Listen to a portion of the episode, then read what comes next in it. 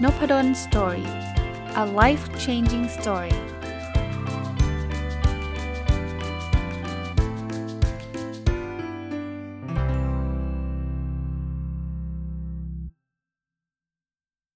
สวัสดีครับ ยินดีต้อนรับเข้าสู่นพดลสตอรี่พอดแคสต์นะครับ ก็มาต่อจากหนังสือเล่มเดิมที่เมื่อวานรีวิวไว้นะครับ Indistractable นะครับเขียนโดยคุณเนอร์อียาวนะเป็นหนังสือที่จะมากระตุ้นทำให้เราไม่ควยเขวนะ ไม่ถูกอะไร distract นะครับถือคือถูกดึงความสนใจไปทำนู่นทำนี่นะครับ ก็รีวิวมาแล้ว 1 ตอนนะ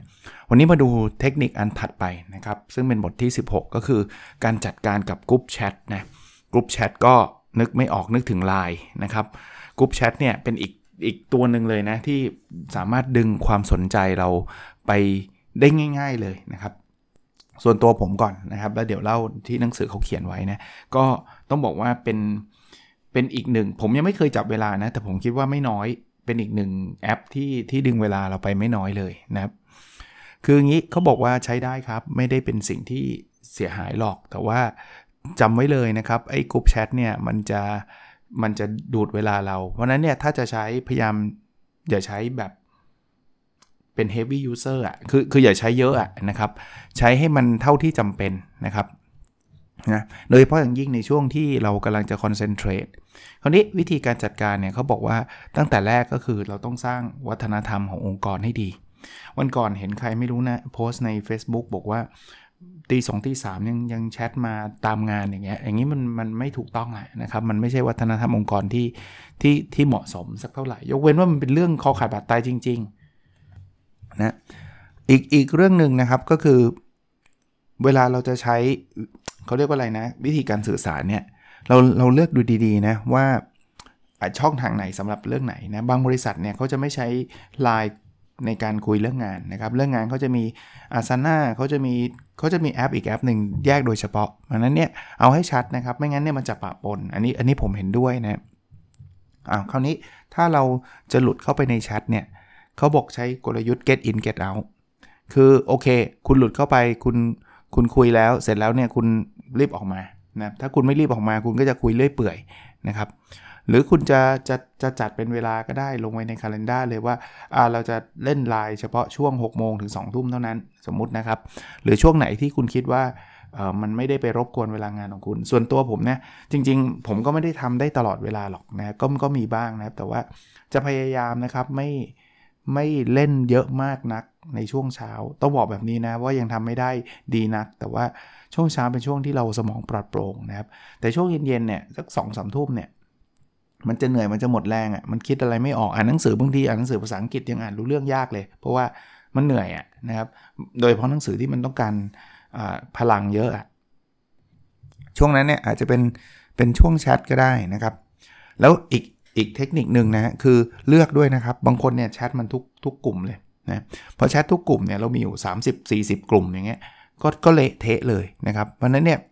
เราอาจจะต้องเลือกแล้วก็เลือกท็อปิกในการแชทด้วยนะ บางทีอันนี้อันนี้เลวร้ายไปกว่า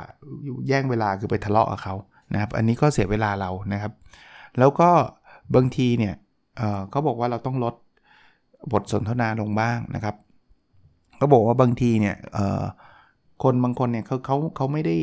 ไม่ได้คุยอะเขาเรียกว่าติงเอาลาวคือคิดดัง ๆ แล้วก็พิมพ์พิมพ์พิมพ์พิมพ์พิมพ์พิมพ์มาเนี่ยเราอาจจะไม่ต้องรีสปอนอาจจะไม่ต้องตอบ ทันทีทันใด หรือแม้กระทั่งตัวเรานะถ้าเราเป็นแบบนั้นก็ต้องบางทีคิดก็คิดนะครับ ไม่ต้องมาเขียนนะพอเขียนแล้วมันก็มีคนมาตอบมาตอบแล้วก็เขียนนะครับ มาถึงบทที่ 17 เป็นอีกบทหนึ่งที่ผมชอบนะครับ เพราะว่าเจอในชีวิตประจำวันบ่อยมากก็คือ การจัดการเรื่องเรื่องการประชุมครับ ผมว่าประชุมเนี่ยเป็นอีกหนึ่งหนึ่งหนึ่งเรื่องเลยนะครับ ที่มันดึง distraction ก็คือดึงจะเรียกว่าอะไรนะ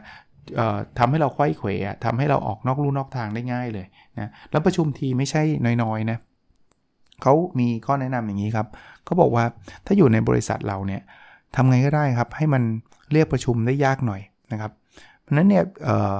ยกตัวอย่างนะเขาบอกว่าอะถ้าเกิดคุณอยากจะเรียกประชุมไม่ใช่เรียกด้วยปาก แล้วก็ประชุมเลย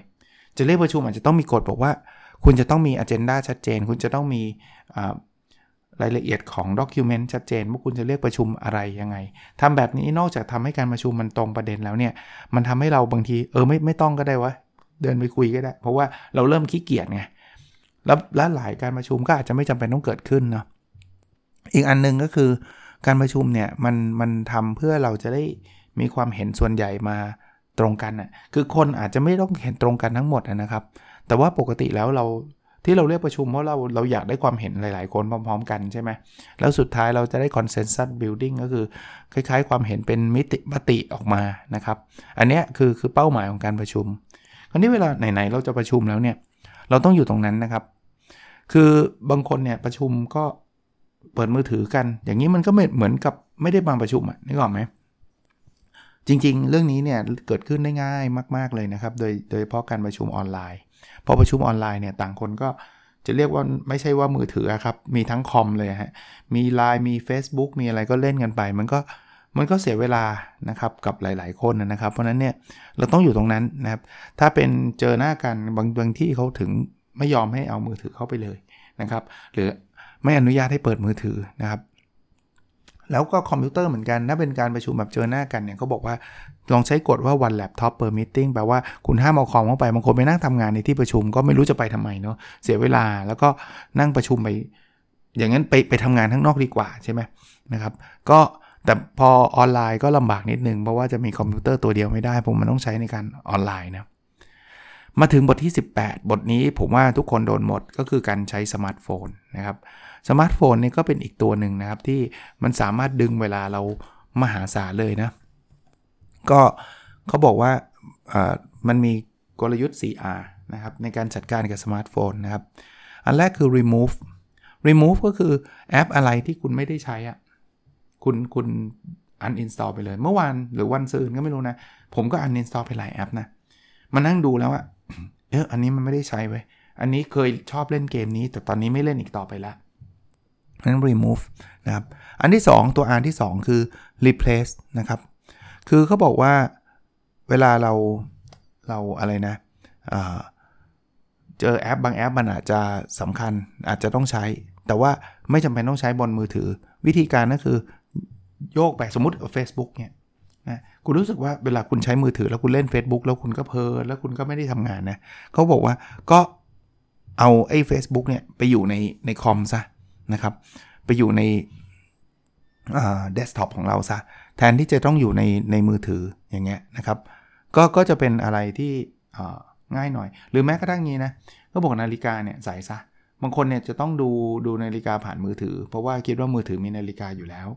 จริง ๆ ก็มีครับ แต่ว่าพอดูมือถือแล้วก็ดูผ่านไปดูเรื่องอื่นด้วยนะครับ เพราะฉะนั้นก็เอาอะไรมาแทนนะนะอันที่ 3 คือ rearrange นะครับ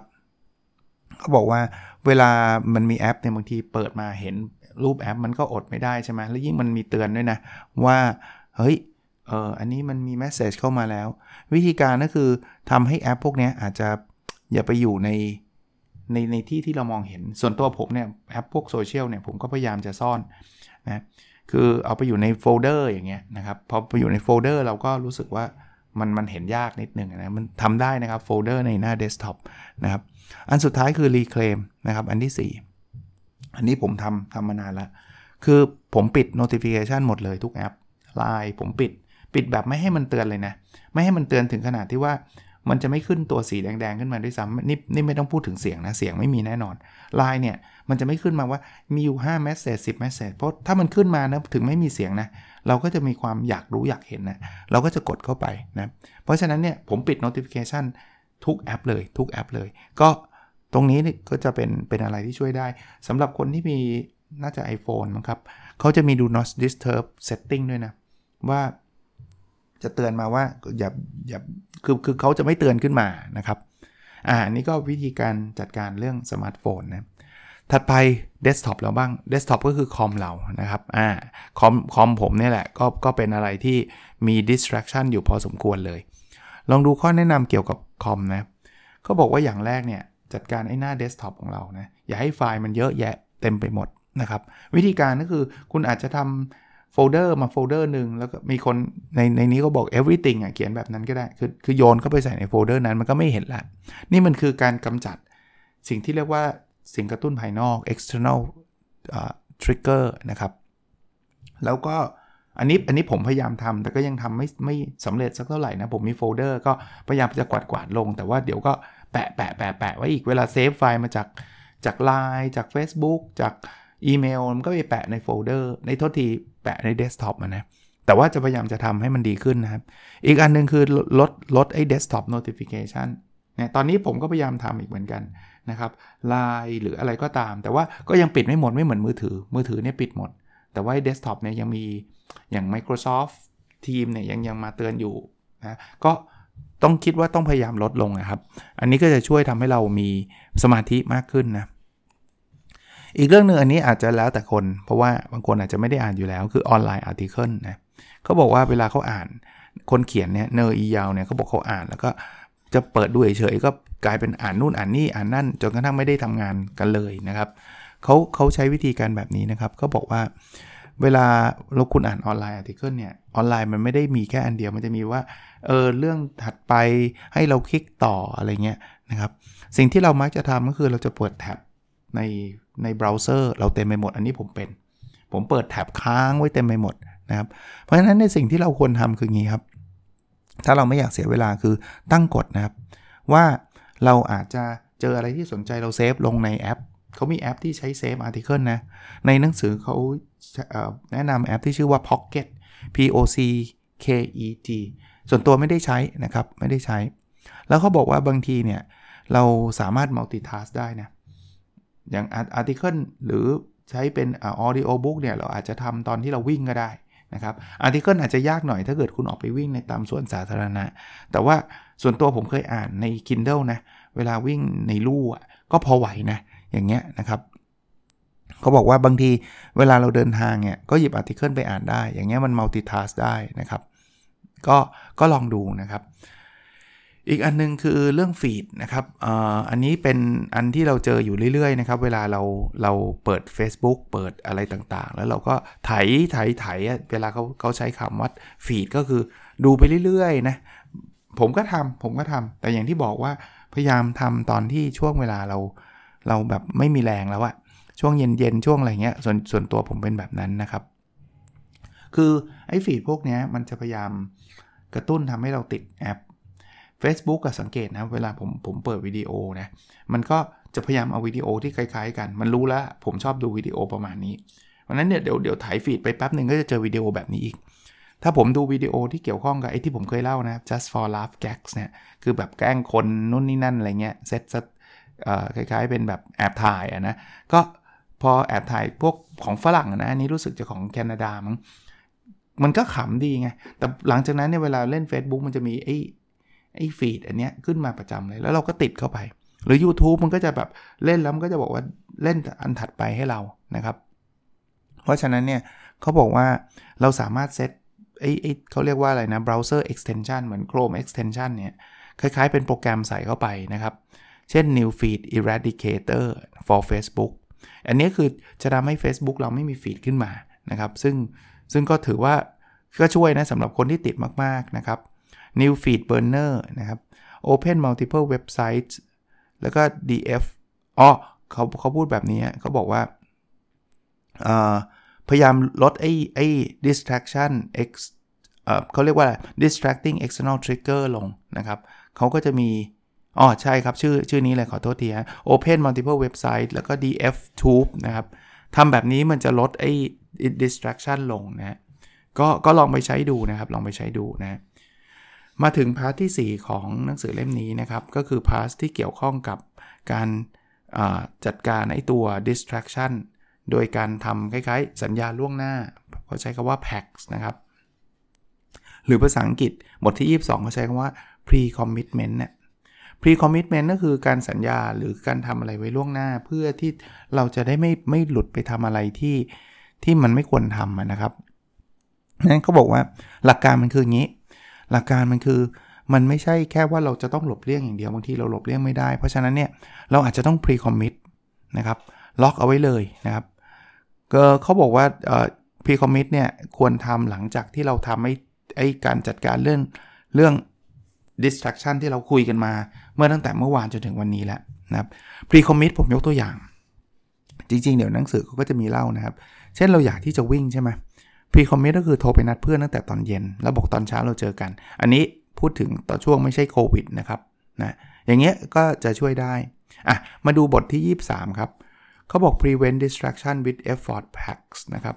คือเราสามารถจัดการ distraction ได้โดยโดยโดยการ pre commit อะไรบางอย่างนะ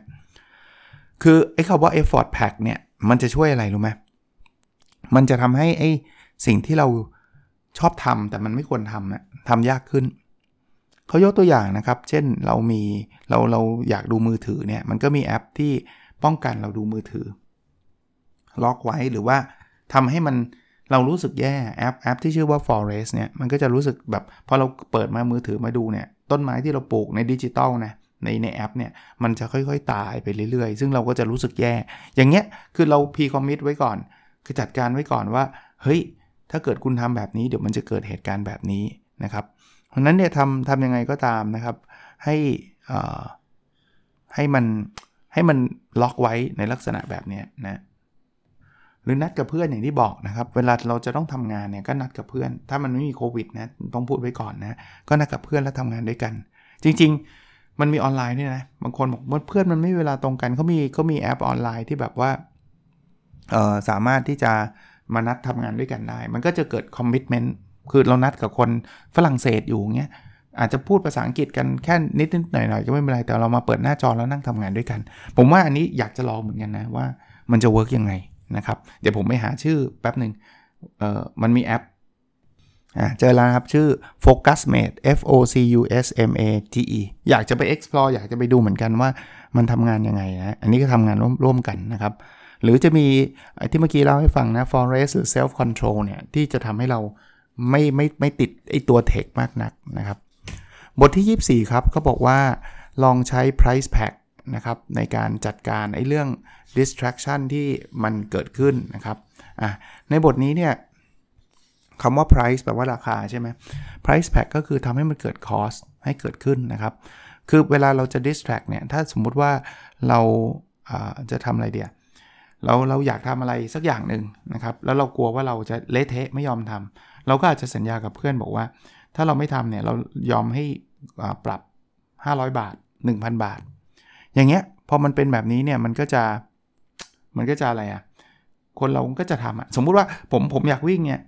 ตอนเย็นเนี่ยแล้วผมบอกว่าผมประกาศเลย ถ้าผมไม่วิ่งเนี่ยผมจะต้องจ่ายเงินให้เพื่อนคนละ 500 เพื่อนมี 5 คน มันก็ 2,500เนอะมันก็เสียดายถูกปะเราเราก็จะวิ่งจนได้เนี่ยแต่เขาบอกว่าอันเนี้ยคือมันมันมันจะช่วยได้เยอะมากเลยนะครับ เมื่อเราต้องการจะลดไอ้พวก external trigger เช่นพอจอนจะวิ่งเดี๋ยวเราก็มี Netflix เข้ามา มันก็จะรู้สึกว่า เฮ้ยเฮ้ยไม่ได้เว้ยเดี๋ยวเราเสียเงินนะครับ แล้วก็ มันจะใช้กับ distraction ที่มันไม่ได้เกิดขึ้นตลอดเวลา เช่น Netflix มันไม่ได้เกิดขึ้นตลอดเวลาใช่ไหมมันอาจจะมาตอนเย็นๆมาเปิดเฮ้ยอยากดูเฮ้ยแต่เราต้องวิ่งนะครับ เพราะนั้นมันมันใช้ได้แบบนั้นนะครับ แต่ว่าบางทีเนี่ยมันก็มันก็ยากในการเริ่มนะพราะเรื่องเงินบางคนก็รู้สึกว่ามันเราไม่ได้มีเงินเหลือเฟือ แล้วบางทีเราก็กลัวที่จะเริ่มนะก็คิดซะแบบนี้นะครับว่าเราต้องต้องรักตัวเองอะถ้าเกิดเราอยากที่จะเป็นคนที่โฟกัสนะครับ บทที่ 25 นะครับเขาบอกว่าจะจัดการ distraction หรือไอ้ไอ้สิ่งที่ทำให้เราค่อยเขวโดยการใช้ identity pack นะครับ ผมอธิบายคาว่า identity pack นิดหนึ่ง คือ identity เนี่ยมันคือความเป็นตัวตนนะครับเขาบอกความเป็นตัวตนเนี่ยมันส่งผลเรื่อง behavior ได้เยอะเลย เมื่อกี้ผมยกตัวอย่างวิ่งนะ ถ้าเราบอกเราอยากวิ่งอยากวิ่งเนี่ยมันพลังมันน้อย แต่ถ้าเราบอกว่าเราเป็นนักวิ่งพอเราเป็นนักวิ่งปุ๊บเนี่ยมันมันเป็นการสร้าง identity ละ นักวิ่งก็ต้องวิ่งถูกไหมถ้าเราไปเที่ยวบอกคนอื่นบอกว่าเราเป็นนักวิ่งเนี่ยแล้วเขาไม่เห็นเรามาออกมาวิ่งเลย มันก็นักวิ่งยังไงใช่ไหมเราเราอยากเขียนหนังสือเนี่ยเราลองบอกว่าเราเป็นนักเขียนเนี่ยคือคือเป็น identity นะครับเขาบอกว่าให้ให้เราเป็นตั้งเป็นคำนามเลยนะว่าเราเป็นคนแบบนี้นะแล้ว identity อยู่กับตัวเองเนี่ยมันไม่เกิดแรงกดดันเพราะนั้นแชร์เลยเฮ้ยเราเป็นนักเขียนนะเพราะฉะนั้นพอเราบอกเป็นนักเขียนเนี่ยเขา expect ว่าเราจะเขียนอะไรใน Facebook อยู่เรื่อยๆแล้วล่ะ แล้วเราก็จะได้เขียนเพราะว่าความเป็นนักเขียนมันอยู่ในตัวตนเรานะ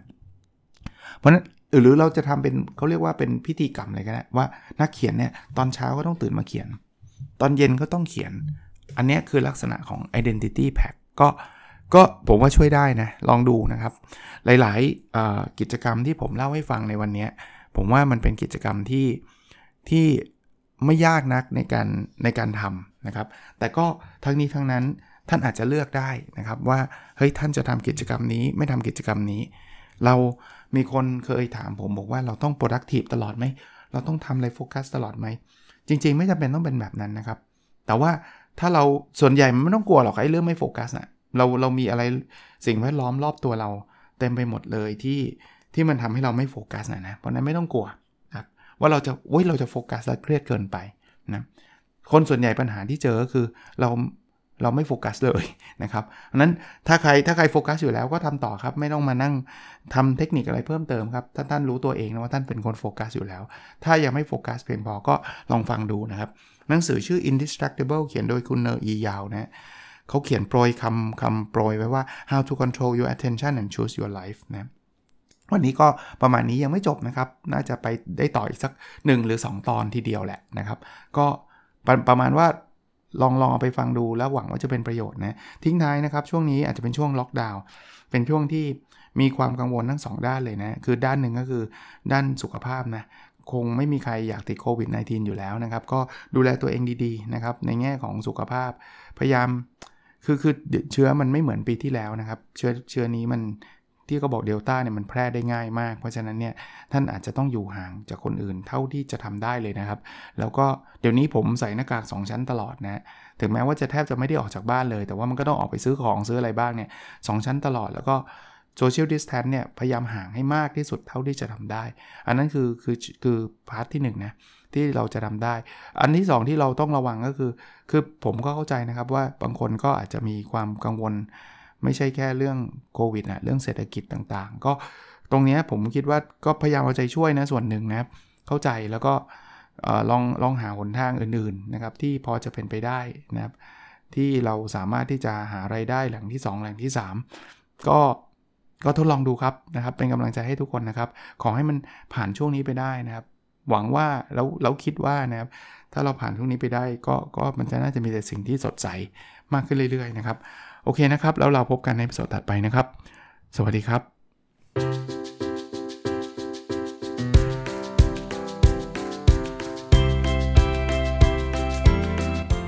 n o p a d o n Story a life changing story